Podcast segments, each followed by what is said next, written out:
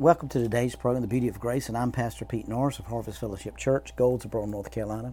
We are so thankful and honored to be sharing this message with you of God's marvelous grace and the beauty of grace because it's, it's amazing how grace has changed and transformed the body of Christ. And when we understand the fullness of God's marvelous grace, we understand how wonderful God's grace is for us and how wonderful He proceeds into our lives and brings about the things that we need in our lives.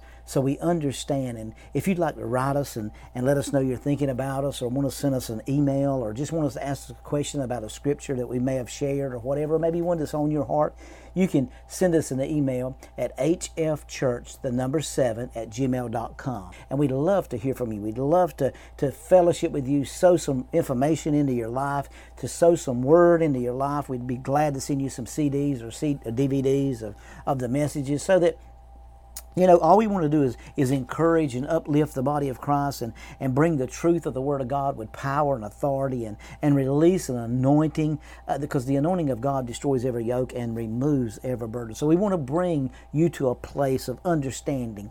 You know, in Luke chapter 6, 45 through 49, it's very plain. A good man out of the good treasure of his heart brings forth good. An evil man out of the evil treasure of his heart brings forth evil. For out of the abundance of the heart his mouth speaks.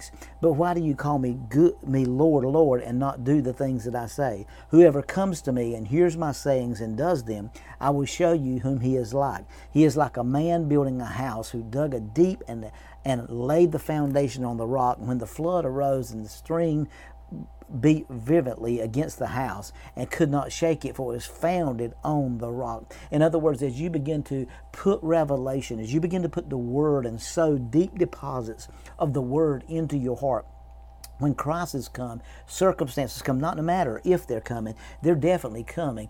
But as they come, you've got something to stand on because you know what? You've put the word in you. And when you when you get that difficult time and that circumstance and that situation, or even that diagnosis from the doctor that doesn't seem to be good, out of the abundance of your heart, your mouth's going to speak and produce abundant of life. But look what happened. But he who heard and did nothing is like a man who built a house on the earth without a foundation, against which the stream beat vehemently, and immediately it fell. And the ruin of the house was great. Why? Because it didn't have any foundation. It didn't have any root. It didn't have anything to stand on because it had been sown in evil deposits. Evil deposits had been placed in the heart, and because of that, they were not able to stand because they didn't have anything to stand on. So we got to understand that some point in time, that word that you're feeding yourself with, it, it's going to come back to be benefit you or bring destruction. Why? Because death and life are in the power of the of the tongue, and by your words you're justified, or you or by your words you are condemned. In other words, you're declared righteous,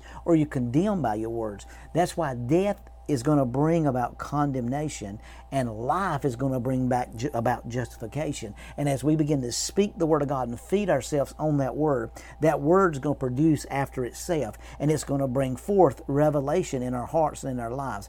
Why? Because we need to get our minds focused in the right direction. Uh, Ephesians 4.29 says, Let no corrupt word proceed out of your mouth, but what is good for necessary edification that it may impart grace to the hearer. In other words, be careful what comes out of your mouth because what comes out of your mouth is going to produce. Why? Because we are speaking spirits and we have the creativity to produce with our mouths.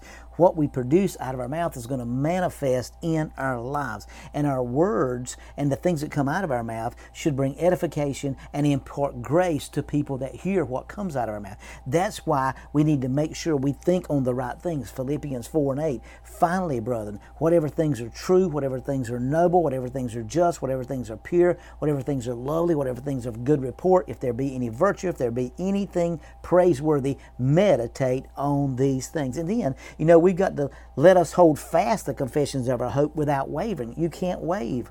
Why? For he who promised is faithful. In other words, if we'll stand on that word, that word is going to produce itself in time.